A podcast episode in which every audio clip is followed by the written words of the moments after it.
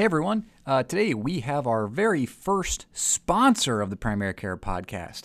Uh, very excited. Oh, the podcast is exploding. Uh, we've got a, actually a corporate sponsor, so uh, let's get into it right now. Let me read the ad. Ah, ah, ah, have you ever wanted to treat a medical condition without actually treating the actual problem? Do you also want to smell horrible at the same time? Well, do I have the product for you?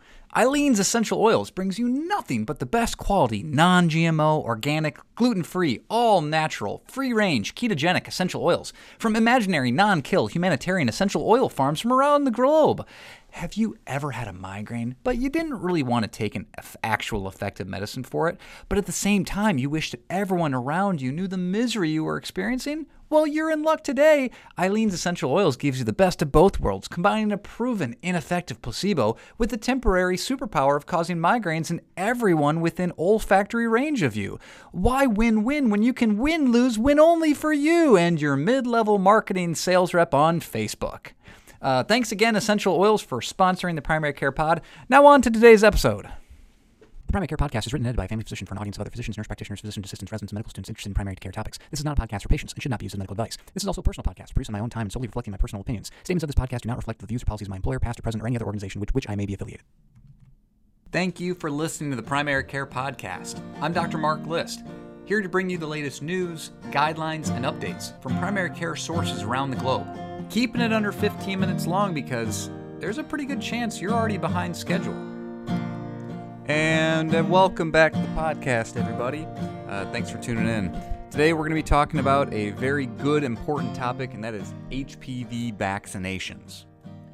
So, let's do a quick review. What does HPV protect against? Uh, well, the high risk serotypes are uh, serotype 6, 11, 16, and 18.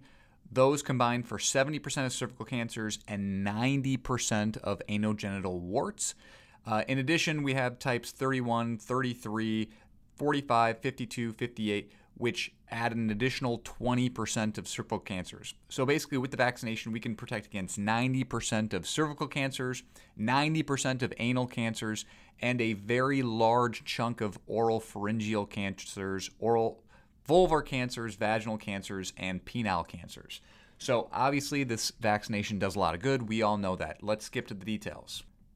HPV vaccination is recommended at 11 to 12 years of age. It can be started as long as as early as 9 years of age. In my practice, I never vaccinate anybody before 11 because that's when they come in for their middle school shots, so it's just easier.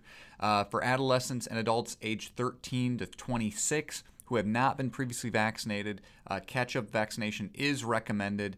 If you start before age 15, it's a two it's a two shot series after age 15 it's three shot series. Okay so none of that's controversial. We all know that. Okay uh, we can move on. For adults age 27 and older here's the part where it gets a little fishy. Um, it's not that HPV vaccination doesn't work after age 27 that that's not the point of this. It really though it's a it's a uh, shared decision making between the provider and the patient. And, and why is that? Well we assume that most 27 year olds have been exposed to HPV before. And it's not that an HPV exposure or even an infection with HPV or an abnormal PAP or anything like that, none of those are contraindicated to get an HPV vaccination. It's just that it doesn't work as well. None of the HPV vaccinations in existence have ever been proven to aid in clearance of existing HPV. Uh, it's never been uh, shown to uh, reverse the trends of what HPV damage has already been done. So, in a sense, if your patient has never been exposed to HPV or uh, is negative for HPV, the vaccination is probably just as effective at age 27 as it was at age 11. But the entire point of the vaccination and the optimal timing is to get them vaccinated before their first sexual activity. Big side effect of the vaccination, of course, is the concern for syncope following the vaccination. So, you know, that's the that's the biggest uh, hurdle that we see, at least in my clinic, is making sure the patient waits 15 minutes afterwards in a sitting or supine position. Um, is there any value in post-vaccination serologies?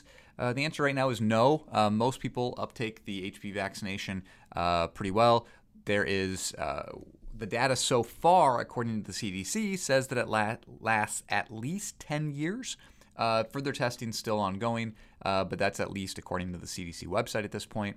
Um, I think that it'll be interesting to see how long lasting the HPV vaccine will last for. Uh, obviously, 10 years is good. That gets them, that gets most kids through uh, at least usually their first sexual activity experiences.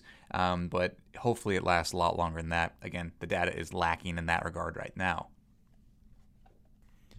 So, what about women or men who have a history of genital warts? They have a positive HPV test. Uh, females with abnormal cervical, vaginal, vulvar cancer, uh, men or women with anal cytology that all indicate a prior HPV infection. Now, it's not necessarily going to be the same HPV type included in the vaccination. Uh, in fact, it probably is only one of the strains, not multiple of the strains. So, in those people, vaccination is still recommended to protect against HPV infections and disease burden with the other serotypes. So, very important to keep in mind it's never wrong to vaccinate. Uh, it's just limited benefit over the age of 27 because we assume most men and women have had sexual activity. But then again, even if they have, uh, there's still some value in either considering testing for their serology to see if they are positive at, uh, for HPV or uh, if they have not had sexual encounters or even if they have, it's probably never wrong to vaccinate. That's just, it's less effective according to the likelihood that they've already been exposed. We briefly touched on the syncope side effect, uh, other side effects. Uh, Gardasil 9, the one that we commonly use, actually has a uh, a high frequency of mild local site reactions, um, a, a, little bit higher than a lot of other vaccinations we see. Um, obviously, there's there's local site reactions, um, but then also systemic side effects like headache, fever, nausea, dizziness, pretty similar. Um, but serious events obviously occur in less than 0.1 percent. So that number is very important when we talk about 99.9% uh, of girls and boys that get Gardasil are not going to have a serious adverse reaction aside from a local site redness or swelling. So we're protecting against an STD, so that means we're encouraging sexual activity in our young girls and boys, right? Uh, the studies say no. There's, in fact, four different studies out there right now that currently state that there is no association between vaccination and increased risky sexual behavior. Uh, this has been pretty clearly debunked now. We're talking Ns in the multiple thousand uh, of studying the behavioral impact of the HPV vaccination. And so all the fears and concerns about well, are we encouraging uh, increased sexual activity or increasing sexual risky behaviors because we've taken away an STD? Uh, I think we can clearly educate parents that that has not happened and the science has proven it. I think most kids don't even understand at age 11 and 12 that the HPV vaccination, especially when we frame it in the in the context of this is a cancer preventing vaccination. Uh, I don't think anybody has ever decided to have sex or not to have sex because they may or may not get HPV in the history of mankind. So uh, I think the behavioral impact uh, has been thoroughly debunked. Okay, so what does the science say about the effectiveness? All right, so we have two large randomized double blind controlled trials comparing the quadrivalent HPV vaccine with placebo with 17,000 females aged 15 to 26. And I have to say, the fact that there are double blinded, placebo controlled, randomized control trials with a vaccination is incredible. Uh, the fact that we know that vaccination works, the fact that we know it decreases disease burdens, the fact that you can get that approved uh, in in nowadays, uh, you know, vaccine skeptics all want these randomized control trials to be done. You try to get a randomized, double-blind, placebo-controlled trial in a vaccination approved. Good luck. Uh, you're withholding life life-saving treatment uh, from kids. So the fact that we have this is pretty amazing. Um, these two different studies, again, the N was uh, greater than 17,000. After three years, the efficacy of the HPV vaccination for preventing CIN2 or more severe disease due to HPV vaccination types was 97 to 100% effective among HPV naive populations. And in all the general population, even those who had HPV or their HPV status was unknown, it was about 44% in the overall population. Now, the nine valent HPV vaccination, that was for the quadvalent, the nine valent, which ones we use a lot more, does have a, a very large international randomized control trial 14,000 females aged 16 to 26.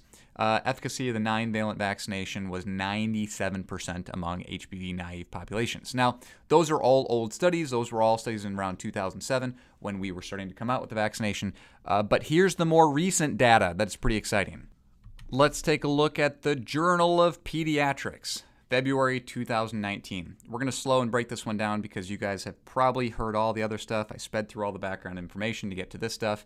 Uh, you may or may not have read this study, February 2019. HPV uh, vaccination effectiveness and herd protection in young women. So, this study took a look at 1,600 females aged 13 to 26 and followed them for 11 years, 2006 to 2017. During this window, vaccination rates were about 84%, at least getting one dose. So that's not even getting both doses of vaccine, but that's at least uh, 84% of this, this female population got at least one dose of the vaccination. HPV infections with the four high risk strains dropped 81% in vaccinated women. Again, this was not a uh, this was not uh, everyone did not complete the vaccine series, but at least getting one dose of vaccination, uh, the entire population decreased 81% relative risk. Interestingly, there was a 40% reduction in HPV rates in unvaccinated women too. Now, this was a study in Cincinnati, so there were probably vaccinations going on in the rest of the community as well at this time. This was not like a third world country that only had limited access to vaccines. So, what's really important here is that we can see that dropping the overall HPV infections in the community resulted in a direct reduction in HPV rates, even in the unvaccinated women. Okay? So, the important thing to notice is HPV, and the big takeaway, I think, from some of these studies is that unlike diseases like measles, where it is so highly contagious, uh, the airborne nature and the uh, the the highly contagious nature makes it so you need to have at least 90 to 95 percent of the entire population vaccinated and immune against measles to protect against the people who didn't either uh, get the vaccination or whose vaccination didn't take with their immune system. But we don't normally see herd immunity at 84%. But in this case, 84%, and not even like a complete completing your series 84%, at least getting one dose of the vaccine at 84%, had a statistically significant relative risk reduction in unvaccinated women too. Now, similar types of uh, less contagious diseases, for example, polio is less contagious, you see herd immunity at 80 85% uh, 80 to 85%. Sorry. That's pretty good. Uh, so we know why, right? Because it's sexually transmitted. So your ability to get HPV is really limited to the amount of vectors you're exposed to. So versus an airborne or droplet disease, reducing any significant percent of disease burden, taking those vectors out of the community, is going to help the entire community, even the unvaccinated. So uh, I think that the take home story as a primary care provider of all of these studies and the benefits of this HPV vaccination is if you can get any chunk of your population, of your patient population, to vaccinate, you are making a disease burden impact on the entire community, even the non vaccinating patients. So, uh, never give up, uh, never stop trying to push it because any small impact you make benefits the community at large. All right, we're going to look at the second study today, which I think is more important for primary care. We all know that the vaccinations work. That's not a surprise. Nothing I've said in the first 12 minutes of this podcast is a surprise to anybody. So, this study in American Journal Pediatrics, again, same same same timeline, 2019, looked at different communication strategies for parents about getting the vaccination for their children. The parents watch different videos on different topics these videos were presented uh, in order to educate them. And then the parents were asked about how much confidence they had in this message and the motivation that this message gave them in order to get the vaccine after the message. So, what were the three highest ranking messages that we can give to parents to get them to vaccinate their children. Number one, focusing on the fact that this is, this is a cancer preventing immunization. You know, I, talking about the genital warts, talking about the STDs doesn't make sense for most parents, but talking that this prevents cancer, super important. Uh, number two, talking to parents that this is vaccination for both boys and girls.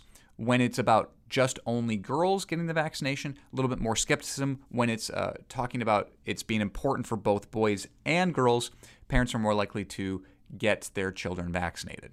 Uh, and three, I talked earlier about knowing the safety profile uh, because the third most important topic for parents is talking about the safety and possible side effects versus the benefits. The fact that local site reaction and a little bit of dizziness uh, directly after the injection are the big side effects. There's less than a 0.1% chance of any serious side effect uh, versus the benefits of literally preventing cancer. Uh, super duper duper important. Now, uh, what are the harmful messages that actually turn patients and sorry turn parents off from getting the vaccination? Number one, stressing the urgency in getting vaccinated. That message actually makes parents less likely to vaccinate their children at that appointment. So, if the parent is unsure, educate, educate, educate, have them come back in, call them, bring them back in next year for a well child check, and discuss it again. Do not stress that they have to get it today, especially if we're talking about an 11 year old. Uh, it's more important that the child gets vaccinated than they get it at 11. Okay? Number two, don't use personal pronouns. Saying things like, in my clinic, in my practice, we can prevent your child, things like that are very negative correlation with confidence and motivation. Keeping it neutral, keeping it scientific. Studies show that both girls and boys benefit from this vaccination as it prevents cancer and the spread of HPV. All children benefit from this vaccination. As a healthcare provider, the research shows that this is an effective and safe vaccination. Those are a lot more uh, statements to use instead of using personal pronouns. Uh, so try to keep it neutral. And number three, don't talk about school vaccination requirements. Uh, it, no one cares at all. And telling the parents that, well, HPV is not required for school has a uh, decreases the confidence and decreases the motivation to get it. So again, just don't talk about the school vaccination requirements unless parents ask. Just keep it neutral.